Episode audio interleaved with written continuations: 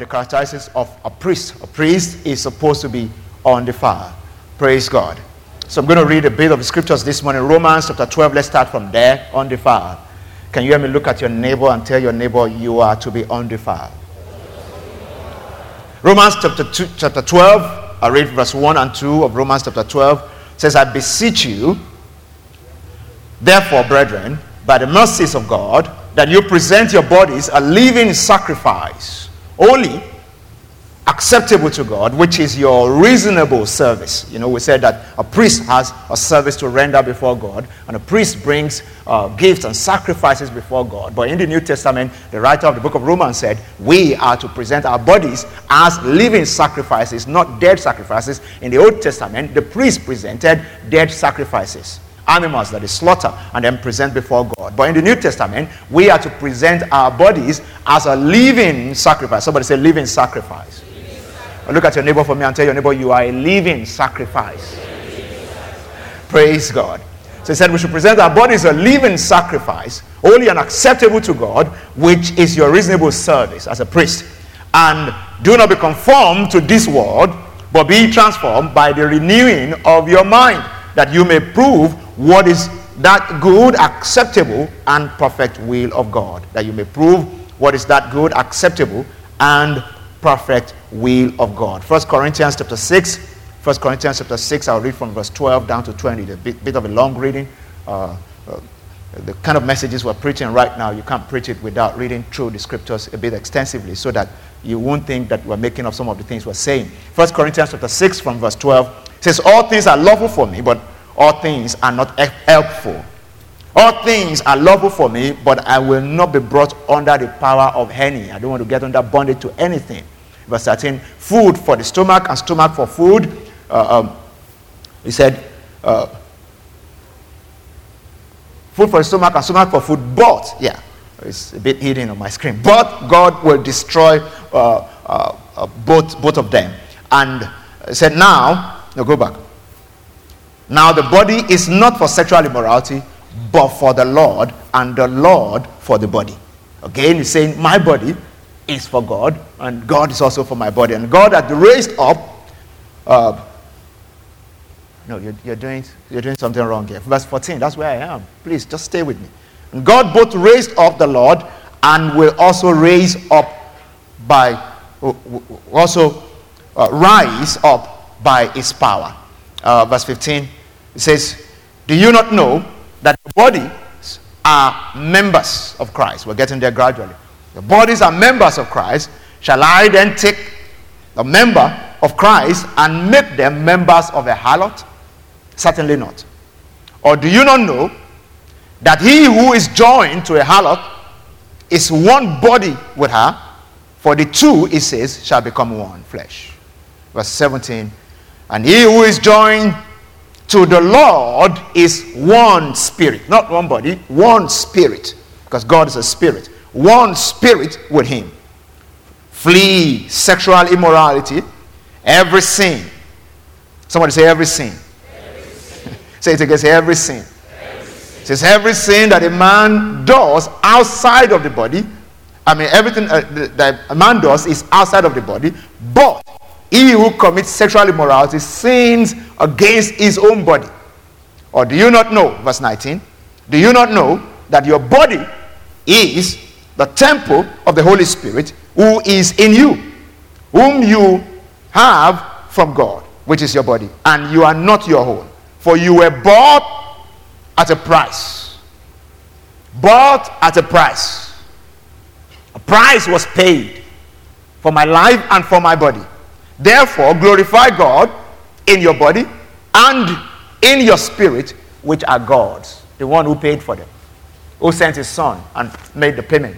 He said, Glorify God, honor God with your body, honor God with your body because it belongs to him. Christ paid the price for our body. So, my life, my body is not mine. The price was paid. And you have to honor the one who paid that price. That's what the scripture says.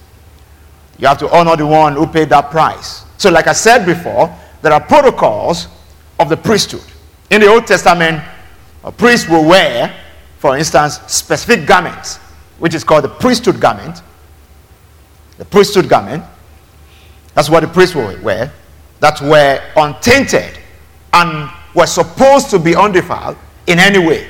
So the, the Old Testament shows how deliberate priests were to be about their appearance before God and their appearance before men. And how they approach their duties of service before God. In the New Testament, we carry God in us. And we carry Him everywhere we go. That's what happens in the New Testament. Christ paid a price, it was the ultimate sacrifice. The great high priest was ascended into the heavens. And who paid the price once and for all.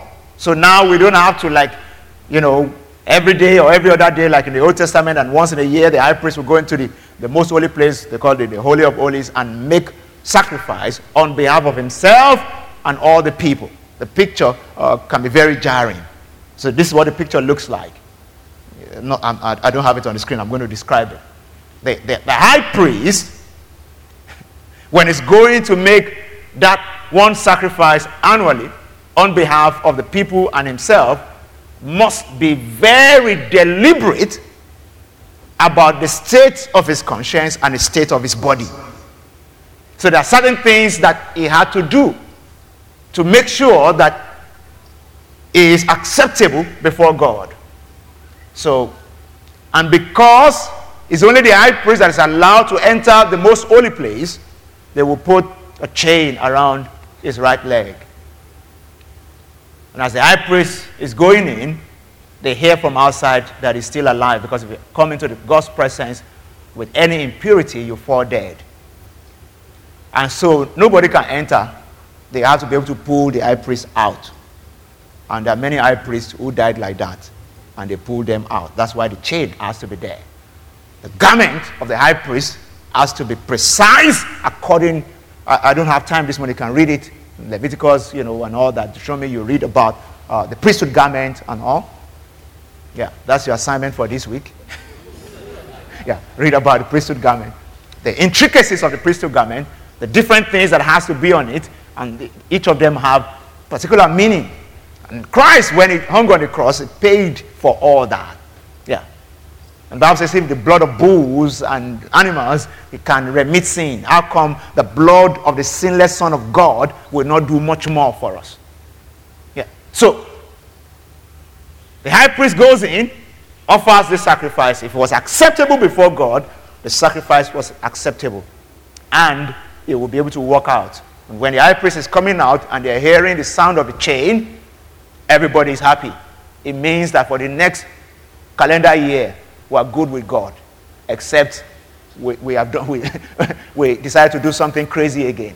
Yeah, we're good with God, and then the high priest is celebrated as it comes out. In the New Testament, like I said, Christ is our high priest, and we're all priests. And we are to be able to offer sacrifices uh, before Him from time to time. And the first sacrifice that, is, that we need to pay attention to is our body. Our body. And our consciences that is undefiled. Undefiled. Undefiled. So grace does not nullify the need to be mindful of how we approach our Father. Yeah. In the New Testament, we're under grace, and grace speaks to latitude. Grace speaks to freedom of expression. Grace you know, speaks to many things, but it does not nullify our mindfulness of how we approach our Father. Today, we still have certain protocols. It's just like it's not like the Old Testament protocol. We still have some protocol. Priests have to appear a certain way, but not primarily by our outward appearance, but our heart. Our outward appearance is not as important as it was in the Old Testament. But it's still important. It's still important. Paul said right there in 1 Corinthians 6 said, things are lawful for me, but not all things are helpful. All things are expedient. I mean, uh, all things are lawful for me, but I will not be brought under the bondage of any. I will not be brought under the power of any. So today, as a Christian, as a Christian man, as a Christian woman, we still need to be mindful of our physical appearance so we know we don't misrepresent God. I'm not dwelling on that this morning. But our heart is what is most important to God. But if I may just say something about that, is that, you know, in, in our world today, they say simply that the way you are dressed is the way you will be addressed. Yeah. If you don't want to be treated, address like a harlot. Don't dress like one. Am I saying the truth? Yeah, don't dress like one. If you're not, if you don't want to be treated like a ham robber, don't dress like one. Yeah. I hope you understand what I'm saying. It's very simple. So that the message of Christ and the life of Christ that you're supposed to live will not be misunderstood. Yeah. And for great fashion, we should look good. Yeah. We should look good. Uh, but looking good does not mean I should expose my butt.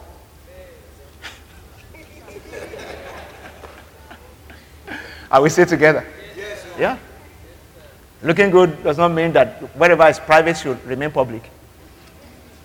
If, if something's supposed to be private, it's private. Yeah. And God enjoys privacy. Oh, yeah. That's why he says you should come into the Holy of Holies. Oh,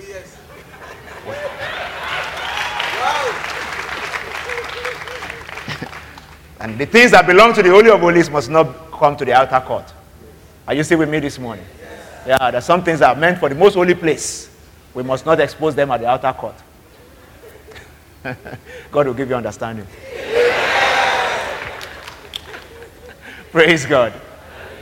Yeah. So I don't want to be distracted from my message this morning. I just wish to mention to somebody that there's decency. Yeah. In the kingdom. And we must embrace decency from time to time. Yeah. We must embrace decency. We have grace, but grace does not nullify the need for decency. Yeah, that I look decent and presentable from time to time because I represent God. Yeah, I represent God. Must be decent, presentable. Yeah. You know, as much as, uh, you know, bad looks, looks that make somebody look like somebody who has not had a bath for five days, you know, smelly look, dirty clothing, is the extreme to the left. The extreme to the right is that I look good, I smell good, but I'm indecently dressed. Yeah, the church is quiet. Praise God. I said, Praise God. So it's very important to just get there briefly. On another occasion, I will prepare for you better. And we will look into it in more details as God, you know, permits me. Praise God. Priests are to be holy. So this morning, we're looking at the intricacies of holiness. The remaining time that I have, look at the intricacies of holiness. Priests are to be holy. And we said our holiness is not just about our outward appearance. The outward appearance was once overemphasized to the point that people look like heavenly beings that want to live on earth. And it wasn't working. I hope you understand what I'm saying. Yeah. But now we know better that we need to be presentable, to be decent, but our heart is actually what God is looking at. So don't confuse holiness with morality. Let's start from there. Morality is about what you can do, holiness is a reflection of who you are. We're talking about how a priest should present himself or herself. A priest should be undefiled, and from the word undefiled, we're breaking it down a little bit more. A little bit more. I'm going to talk about the imperatives of holiness, but before I get there, before I get there, I need for us to understand that I'm not talking about morality. I'm not talking about morality. In 1 Corinthians chapter 6 that we read, uh, the Bible says in verse 19 and 20 there, it said, Our bodies are the temple of the Holy Spirit, or the temple of God, which He bought with a price. When we talk about holiness, we're not talking, morality is a show of my will to just be good. Holiness is a sense of who I am. I don't know if you understand what I'm saying. Yeah. A sense of who I am and a sense of who God wants me to be. So don't confuse holiness with morality. Morality is about what you can do, holiness is a reflection of who you are.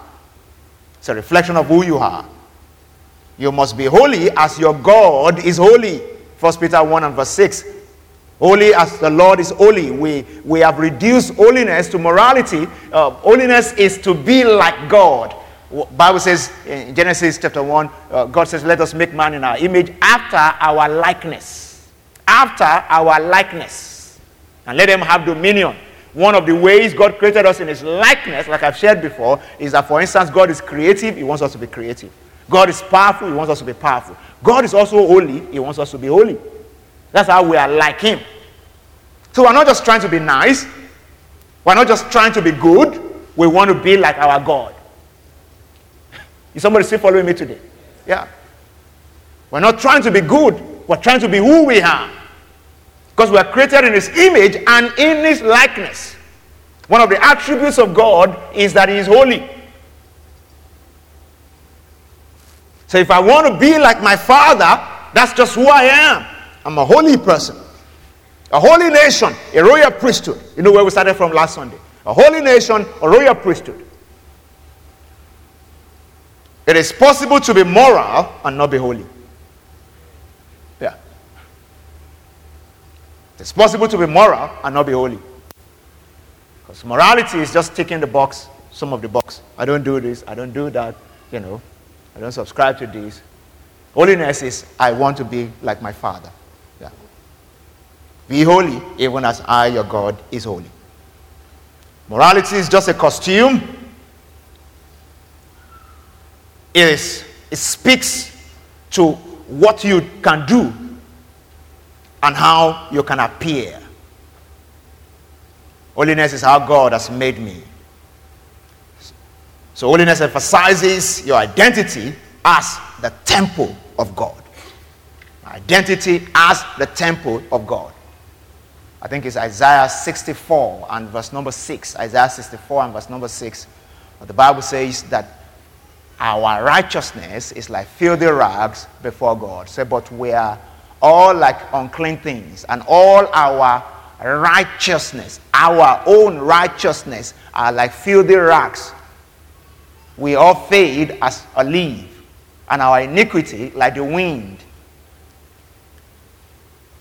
But our righteousness is like filthy rags before God because our man's righteousness cannot match up to God. God wants us to want to be like Him, not that we try to do our own thing. Morality is good, but it's not enough for a child of God. That is not who we are. We are a holy nation and a royal priesthood a holy nation and a royal priesthood. Holiness emphasizes your identity as the temple, the temple, the temple of God. Let's break it down a little more. The imperatives of holiness. One, I'm going to talk about three imperatives of holiness. The first one is purity. The first one is purity. To be pure means to be undefiled, untainted, unadulterated. Yeah, that's what it means to be pure. I'm not mixing anything. You know, when you adulterate uh, fuel, for instance, that means you mix maybe diesel with, uh, uh, with petrol or, or, maybe with something else. Then you said this is adulterated. It, it's not in its pure state. So purity entails actively keeping yourself from contaminants of the world. Actively, actively. You and I know that the way our world is configured is with contaminants. If I'm not aware that God wants me to remain in a state of purity, what happens? I will not be aware when impurity sets in, when impurity enters. We need to understand that holiness is not just what you mouth, it's what you actively engage. Are you still with me today? Yeah. It's not just what we speak about, but what we actively engage. What we actively engage because we don't want contaminants to come into our lives. So when the Bible talks, you know, today we use fire to kill our enemies. In African Christianity, uh, we use fire to kill our enemies, but the primary purpose of fire of the Holy Ghost is for purification. It's called refiner's fire. Yeah. If you are refined and you can stand in the presence of God, you don't need fire for your enemy. If the way of a man pleases the Lord, what does he do? He makes his enemies to be at peace with him. Yeah. Let's use the fire on ourselves to remove impurities, to take the dross from the silver so you can have a pure metal, which is what God wants. Every vessel that was used in the Old Testament temple was pure. Pure gold, pure silver, pure everything. That's what God wants, no impurities. And you cannot achieve purity without fire. Yeah. So we sing the song, Refiner's Fire. My heart wants desire is to be holy before God, that the fire of God will purify my heart. We have too many Christians with defiled consciences. And instead of allowing the fire of the Holy Spirit to refine my conscience, we want the fire to fall on our enemies. Leave the enemy for God. God is not powerless. Yeah. I mean, I mean look, look, look, look at someone like David. Um, the, the, psalmist who says, you, you, you prepare a table for me in the presence of my enemies. My cup runneth over. Yeah. That's an Old Testament saint. New Testament saints are killing their enemy. When somebody says, I want to chop in presence of my enemy. Are you still with me today? Yeah. But that's the person that will say, uh, uh you know, when David sinned against God, uh, you know, uh, what, what, was that Psalm of David? Wait, yeah. Huh? Psalm 51, which it, it, it says, uh, um, creating me a clean heart, O God, and renew a right spirit within me, and cast me not away from your presence. That sounds like an a New Testament saint who understands the gift of access, who understands how to be in the presence of God and the value of God's divine presence, and values it more than any other thing. Cast me not away from your presence and renew a right spirit within me. Renew a right spirit within me. Glory be to Jesus. That's, that's the mindset that we all need to have. Taking impurities out and as I'm speaking here right now, I believe God is pointing out impurities to some people here that you need to shut the gate against. You need to trust God for the fire of the Holy Ghost to just, to just refine your heart and your spirit. It's my responsibility, it's your responsibility to remain undefiled, to remain pure, unadulterated. There are thoughts, there are things, there are all kinds of things that want to adulterate my mind, adulterate my spirit. And I need to be able to work against them. It's my responsibility as a believer. Are you still here today? Let me give you another example of what I'm talking about. When Ebola was in town, if I was preaching this message in a place where they didn't know Ebola, I would have to struggle a bit more. But I'm preaching this message in Lagos, Nigeria, where we had experienced Ebola just a few years ago. In this church, we bought hand sanitizers. I was on a trip to the US, Pastor you remember, and I got a call that we needed to get hand sanitizers. I got extra baggage yeah, like three or four. To load, I think I went, to Walmart and bought uh, these hand sanitizers, the one that, that comes with a machine that would dispense. I, the pastor, I was the one that bought it, carried it on my head. Almost literally. As in dragging bags and taking in extra luggage to bring this in here because we wanted to protect parishioners here. And we put it at the door. As you enter, you do. As you are going, you do. And we didn't have to beg people because of fear of Ebola.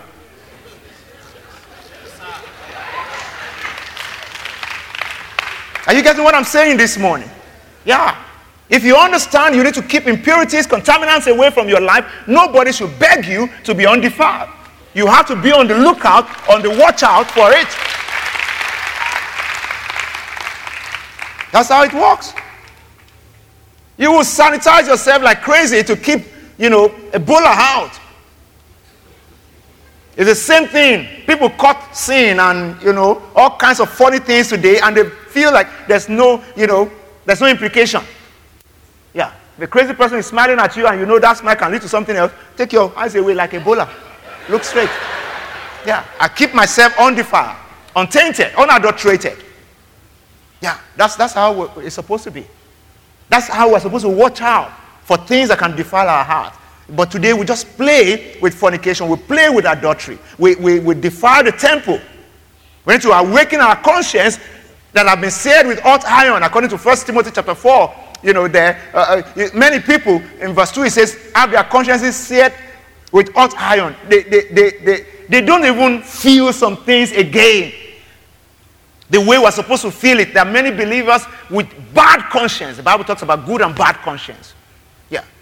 Many believers with bad conscience. When you go to government offices today, there are many people with big Bibles on their table, but with bad conscience. Because it takes a bad conscience for you to rationalize what is not good. To rationalize bribery and corruption as one of those things and as operating system in Nigeria that's what some people just think, you know, you can't get anything done in this country if you don't play according to the rule, da da da. We, we can't continue like that. Yeah, we can't continue like that. I agree with you, that's what it looks like. But except some of us will say, look, these are contaminants. This, are, this is, the, the, the devil is trying to adulterate us by getting us into this mode. Then we need to tell ourselves, no. Yeah. It's when you and I start to say no to certain things, no to certain, it comes gradually, then we change the culture. Because if we allow darkness to pervade us, it, it defiles us. The people in darkness, they don't care. That's their life. We are supposed to push darkness back. But when we continue to encourage it, it covers everywhere. Are you still with me today? Yeah. Glory be to Jesus. If somebody visited your house during Ebola and you say, wash your hand or use sanitizer, it doesn't matter. You say, okay, it's time to do. Yeah, like we say in this part of the world, come and be going. Just go, go. that's, that, that's how you're supposed to treat some people who want to make things that are important to God like things that are not important. Yeah, because it affects your life. Glory be to God. So, how do you treat important and sacred things? We are special and sacred to God, and we have to treat important and sacred things as important. If you know how to treat important things well, then why do you treat your body and mind and spirit cheaply? Because that's what we do. So have rev- reverence and honor for God. Can I say this? That the difference between an unbeliever who is trying to live a moral life, maybe for some reasons, for the benefit of the head, and to be good to his neighbor, but for a believer, it's in honor of our God because I'm a temple. That's, that's my number one reason and my motive. Yeah. I am not a moralist. I'm the righteousness of God in Christ Jesus. I'm a royal priesthood and a holy nation. I have to honor the King of kings and the Lord of lords with my life. I'm not trying to be good, I'm trying to be presentable to the one who paid the price for my body. Are you still here today? Those are two, two different mindsets. Because if you, if you try to be good and if you can't be good, you know, sometimes you're good, sometimes you're not good, it's okay. It's different from I, I, I hold God in honor. That's what the Bible calls the fear of God. But this is not fear as of terror. It's not like you're fear of a snake or lion. No. You know, there's a fear that makes you flee but there's a reverence that draws you closer and that makes you closer and more acceptable. Just like, I don't know about you, but my dad was, was, was, was, was a good person, a honorable man. And uh, when I grew older, when I was younger, we used to run away when he comes. If you hear the sound of his car, everybody to your tent to Israel. But when we grew older and then we started to develop a relationship, you honor his presence, you don't run away from him. You want to hear his wisdom. You want to hear what he has to say. But you want to behave yourself in his presence. Like they say in my own language, if you know how to wash your hand, you will eat with elders. Because you can't come to elders to eat with dirty hands. They will slap you. yeah. So that's what it's the two different things. Fear of the devil is different from fear of God. Fear of God is honor and reverence. Fear of the devil is fear of wickedness. I don't know if you understand what I'm saying. Yeah. Glory be to Jesus. So God wants us to honor Him and to, to give reverence. So you, you, are hosting the King of Kings and you must have respect for His presence. So if I say that my body is the temple of the Holy Spirit or temple of God, God dwells in it, the picture is if you have a good father, or you have a honorable person in your life, the chairman of the company that you work in, or the president of a nation, or something like that, the person is visiting your house, how will the house look like? Will you pay attention to the things that you were not paying attention to before? Won't you rearrange your living room? If you have to make some, do some makeshift and make, do some painting, won't you do it? Yeah. That's what. So now imagine that the person lives in that house. You keep it a certain way. Am I saying the truth? You keep it a certain way. Just because you want to honor the one who lives in the house. Are you still with me today? So you are hosting the King of Kings. Have respect for his presence. Can you hear me look at your neighbor? Can we say that together? Uh, I want to just point to your neighbor and say, You are hosting the King of Kings. Have respect for his presence. Look at somebody and say, You are hosting the King of Kings. Have respect for his presence. We all have to be God inside conscious. God inside conscious. God inside conscious. That's very important. God inside conscious. The God is inside. I'm conscious of it. Just like an important person is in my house, I'm conscious of it. So if I used to just walk around anyhow before, throw my shoes anywhere, my socks in another place, just uh, if somebody important is in the house, you behave yourself. Am I saying the truth? Yeah. The same way. Yeah. You, you behave yourself. So we do not fear God because He will punish us, but because we honor Him. Yeah. Because we honor Him. We honor Him. Not because He will punish. In the Old Testament, they feared God because He will punish them. If you break the law of Sabbath, for instance, they stone you to death. In the New Testament, Sabbath, Jesus said, is, is for man, not for God, for you to rest. If you choose not to rest, you will be laid to rest. Nobody will stone you. You are the one stoning yourself. No, that's the truth. That's how it works in the New Testament. Yeah. But if you understand that God wants you to live long, then you honor Him by resting and by taking care of your body. Am I saying the truth? In the Old Testament, everything is with punishment. In the New Testament, we do it not because of fear of punishment, but, but because we want to honor God and, and give Him the reverence that is due to Him. Praise God. Another imperative of uh, uh, holiness is consecration. And I'm going to hand on that. Consecration. Consecration. The action of declaring something sacred or set apart. Consecration. The action of declaring something sacred or set apart. So in the Old Testament, the Levites were set apart to serve in the temple and to do God's holy work. In the New Testament was set apart to do God's will and to represent his kingdom here on earth. That's what we're set apart to do. So, a sense of consecration and our alignment will guide us into every aspect of life. Uh, that, that God will, you know, when you, you live a consecrated life in the New Testament, you're saying that God, I want you to be my guide. I want to do your will for my life. You cannot live a holy and pleasing life to God except you are consecrated to Him. First is purity, second one is consecration. You have to be consecrated to God. You have to be willing to do His will. Are you truly living a life that is set apart for God to use? Or are you doing your own will and expecting God to align? It's impossible, literally, to live a holy life if you want God to align with you and you are not willing to align with God. Consecration, a life of consecration de- demands that we align with our God. We align with our God. Part of consecration is abstaining from certain things because of your conscience. The things that, I mean, that will not permit me this morning to get into stories like the story of Samson. That God said, I wanted to be a Nazarene unto me from the time his mother gave birth to him and you're not going to touch this, touch that, because I want it to be consecrated to me. Yeah.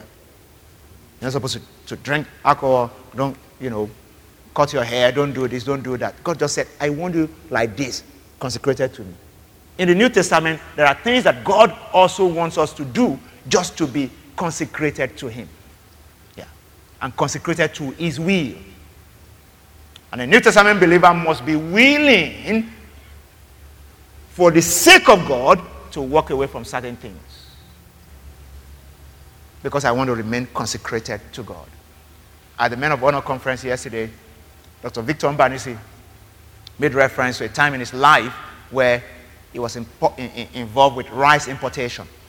A great story. Rice, rice importation. And he said, the cabal in rice importation, they invited him and they told him, if you want to be a part of this, we're just giving you an opportunity. This is how we crush the position. This is what you do. You drop your price rapidly. We all we agree on the tonnage that we're going to sell, you know, and then we'll just go into the market, crush our prices, wipe out the rest of the people, and we are the cabal. He said he did it like two or three times, but after a while he realized that this thing is going to destroy his conscience as a believer. And then he went ahead, spoke to his, his um, the people who are um, uh, his partners in France and said, I'm getting out of this business. My life is more important. My conscience and my work with God is more important than money. Yeah.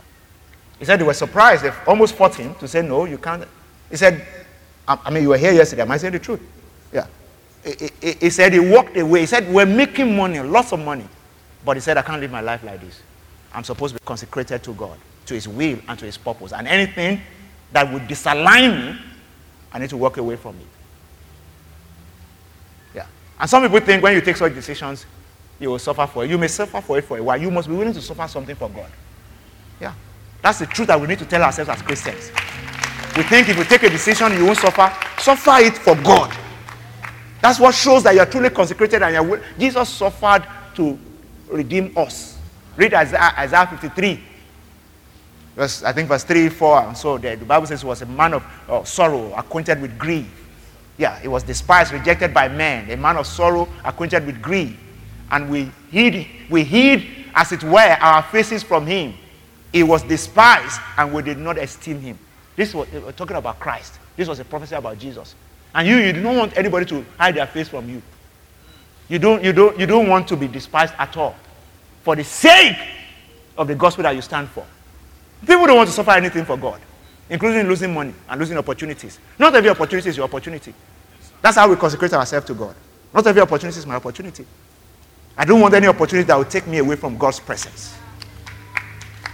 And will come, make me to come into disalignment with God. So I will choose our opportunities carefully. Carefully. Knowing that we're supposed to be in alignment with the King of Kings and the Lord of Lords. Yeah, if we truly want to be a priest of our God. Glory be to Jesus. I said, Glory be to Jesus. So, round off today, I need you to understand this warning that disdaining the responsibility of priesthood has consequences. It has consequences. We cannot disdain the responsibility of priesthood, purity, consecration. If we disdain those responsibilities, it has grave consequences. Bible says, can we continue in sin and say grace should, should, should abound? Romans 6, verse 1 and 2 say, God forbid. So, anytime you act outside of the construct of God's word, you get worse, not better. Because you are eroding the power of your conscience. Yeah, that's what you're doing. You're eroding it. You're eroding it. So people think that because somebody cheated uh, uh, and then is now big, he's a billionaire, there's no, nothing uh, all of us will escape it. Let's just go. Or uh, uh, somebody, uh, they were in courtship relationship and they were sleeping together regularly. Now, they didn't have to wait for children. They didn't, they have a good house. Their life is good. Yeah. You know, that's what some young ladies say today. You know, my sister did it. I said, when her boyfriend, they, they, you are not your sister. Yeah. You are not your sister. I need to, to understand that. And you don't even know the state of their life and their conscience. Yeah. Because you don't know what people are dealing with under the cloth. Yeah. And so if the word of God is the word of God, let's live it. Let's live by it. Not use somebody else to say, ah, ah that guy stole now. Now he has a house in Banana. He did this, this, this. Yeah. You may not be that fortunate. Yeah. You may not be that fortunate. I've experienced it before. I'll tell you, confession of a pastor. Yeah. You know me, I, I confess my sins a lot. Yeah. One day, myself and Pastor Timothy here, we were in traffic. Hmm? And we got to a junction where um, um, uh, the, the traffic was not moving at all. And we saw people who were going like this. They face oncoming traffic and quickly turn off. You know that some junctions where it's just a short distance. You just do like this and turn off. And when you turn off, you are not uh, uh, in, in one way. But if you continue to go straight, it will stand still. So Pastor Tim looked at me I said, PG, we have been here for so long. It's just to do like this, and then we. And can I tell you the truth? I'm not exaggerating. Over a hundred cars I've done it. Yeah. But the moment I said, if you want to, the moment you turn like this, and police just stop us. They are right, right on time. Yeah. They are right, right on time. I buried my head in shame. Yeah. And the Holy Spirit was telling me, some of you are not meant to do it. Come on now. Because you are a royal priesthood or holy nation. So I'm going to catch you if you do it. because that's not your life. Are you still with me today? Yeah. So you, you need to understand that. Other people's options are not your option. You are a royal priesthood, a holy nation. And you live like one. Don't give anybody as excuse for anything. Somebody did it, they didn't catch him. It's not, if if the, the prince of this world did not catch you, the one in heaven that you are responsible to, he doesn't catch people, but he's always watching. Yeah. And he wants you to do things that will bring you closer, not things that will push you away from him. Lastly today, I'll say a prayer for some people here. I need to look away from this note. My time is gone. I say a prayer for some people here. Zechariah chapter 3 and verse number 3. Put it off for me. Lastly. Zechariah chapter 3 and verse 3. I need to say prayer. I need to say prayer. And I'll pray for people who need to give their life to Christ as well. Zechariah chapter 3 and verse 3. Now Joshua was clothed with what? Filthy garments and was standing before the angel. Verse 4. Then he answered and spoke to those who stood before him, saying, Take away the filthy garment from him, and to him is said, See, I have removed your iniquity from you, and I will clothe you with rich robes. There are some people in this service this morning, wherever you're watching from, God wants to put rich robes upon you. But he wants, to, he wants to take away the filthy garment. That's what the fire of the Holy Ghost does. It refines our consciences, and then God puts a rich robe upon us. Yeah. Many people stand in the presence of God with filthy garment. Sometimes filthy garment of sin, some other times filthy garment of self-righteousness. Yeah. Filthy garment of self-righteousness. Both. And God says, You can't stand in my presence like that. Yeah. Take away the filthy garment from him. Uh, but there, there was even a scripture, I think it's before them, where the Bible says that Satan was standing at his right hand. That's, I, I wanted to note that so that, yeah. Look at verse 2. And the Lord said to Satan, The Lord rebuke you. Go to, go to verse 1. Verse 1. Yeah. Then he showed me Joshua, the high priest, standing before the angel of the Lord, and Satan was standing at his right hand to oppose him. Why? Fill the garment. yeah. Fill the garment. Satan was standing at his right hand to oppose him in the presence of God because of the fear of the garment. Yeah. And then God told the angels, Take away the fear of the garment. He said, I put a rich robe upon you and remove the accuser of the brethren from your life. Glory be to Jesus. Can we all stand? Stand this morning. Stand everyone. Stand everyone. Praise God. Praise. The.